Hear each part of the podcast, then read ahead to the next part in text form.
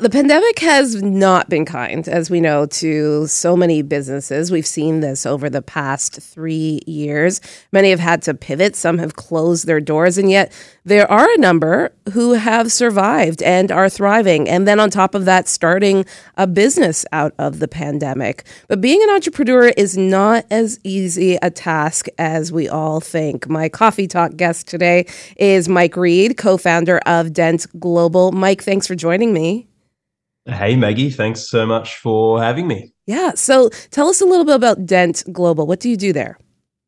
So we're a, uh, a global business accelerator. All that means is we're a, we're a coaching and training company. We work with uh, the founders of traditional service businesses, people who, you know, legal firms, accounting firms, professional services, coaches, consultants, people like that, knowledge workers, people who are good at what they do in their industry but they're kind of technicians by trade. They're they've got a technical skill in a particular area, and they're not so good at the the brand building, the positioning, how they differentiate themselves from their competitors. And uh, we take them through a process over 12 months and beyond where we teach them and show them how to differentiate their brand and position themselves as a more visible go to business in their industry. And why start this idea uh, so good question. I, as you can hear from my accent, I'm uh, I'm from Australia, and uh, I moved to Toronto about four or so years ago. And um, this our company's been around for about 12, 12 years around the world. We have an office in London in the UK, and as well as Sydney and in for Asia Pacific, and now here in the Americas. And um, and when we first launched the the business, I um, funnily enough, I, I came out of university. I I had a love for and a passion for wanting to be an entrepreneur, but I had no idea what that meant. Mm.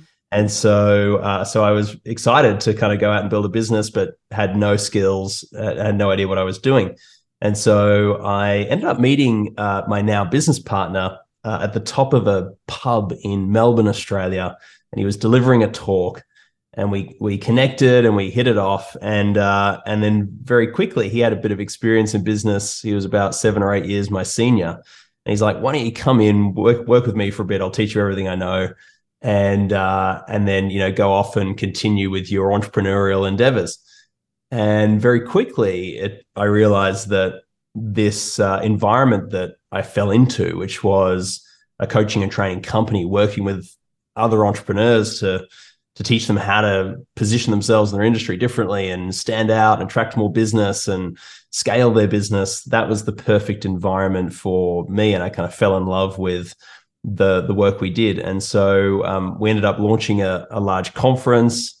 Uh, we had hundreds of entrepreneurs come to this event and that was kind of the kickoff of the business. And when i moved to toronto four years ago i did i did a very similar thing. And in fact maggie when i moved here um, I came about a year before the pandemic came along, and you know my intention was very much to build a, a community of, of founders just solely here in Toronto because we used to run our our training as live events. And and then as the pandemic came along we switched to uh, digital delivery and a lot of things that were done over zoom and so on and so forth. And and uh, and very quickly it's while i live in toronto and we have a lot of clients in toronto we, have just expanded the business uh, all through the US and Mexico and, and Canada. And I, I kind of do it all from Toronto.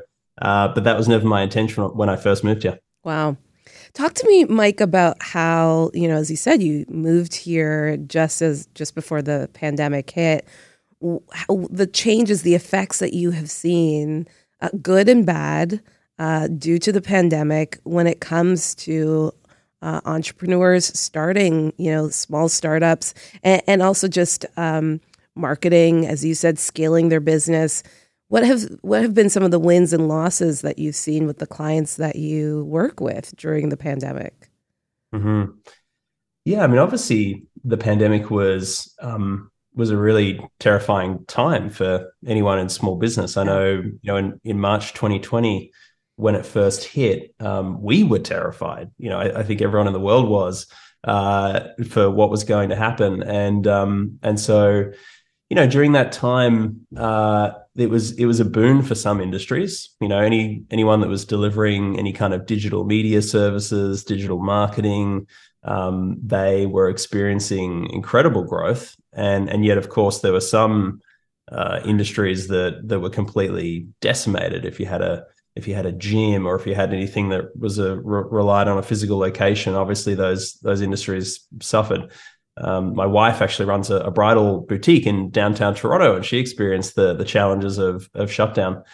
Um, but I think what it really it really did was really just accelerate existing trends that were already in place. It, it accelerated um, the need for small business to uh, leverage and utilize digital media to um, to be uh, more active uh, on social media, to start to improve how they position themselves online, um, to be able to uh, do business with anyone anywhere in the world. And I think it really opened up an opportunity for a lot of entrepreneurs to to recognize that you know where previously they were building a business maybe around a, a local geography and, and they just had gotten comfortable finding clients in their local area and they'd go out and they'd go to networking events and all those kind of different ways they might attract business that that it actually forced them to uh, look at their their value and their products and their services and go how can i deliver this in a in a more digital uh, and a more global way? And so you know, I think for the businesses that recognized that they needed to lean into digital media and technology, that they started doing things like, you know, going, okay, how do we build courses and ways that we can, you know, teach people what we do and deliver that to a global audience? Or how do we shift our business model from maybe an in person format to a virtual format?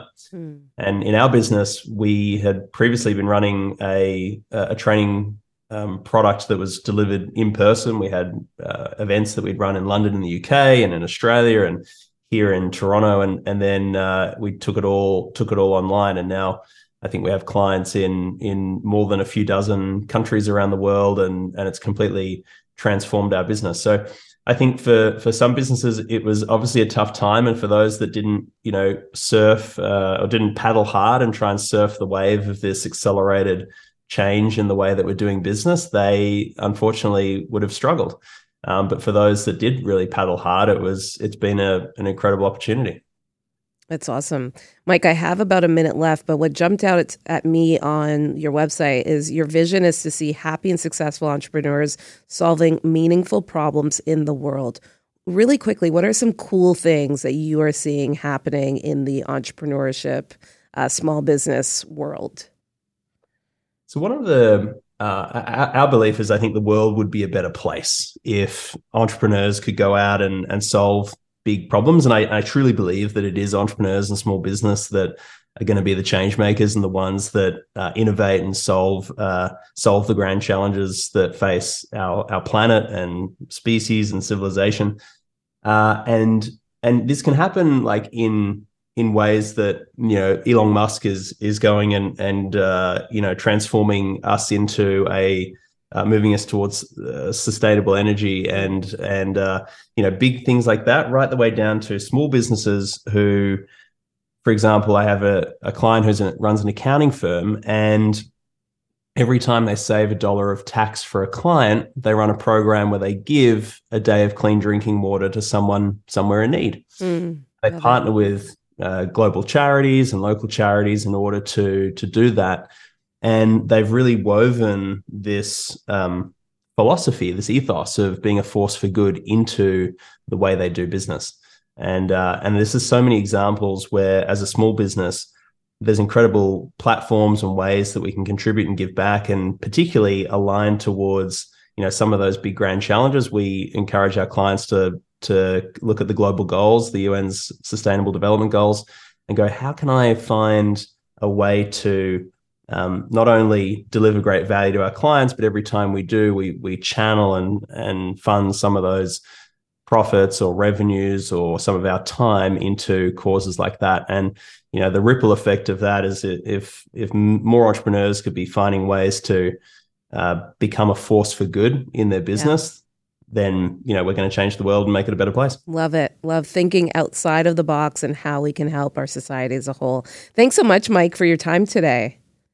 Thanks for having me. That was Mike Reid, co-founder of Dent Global.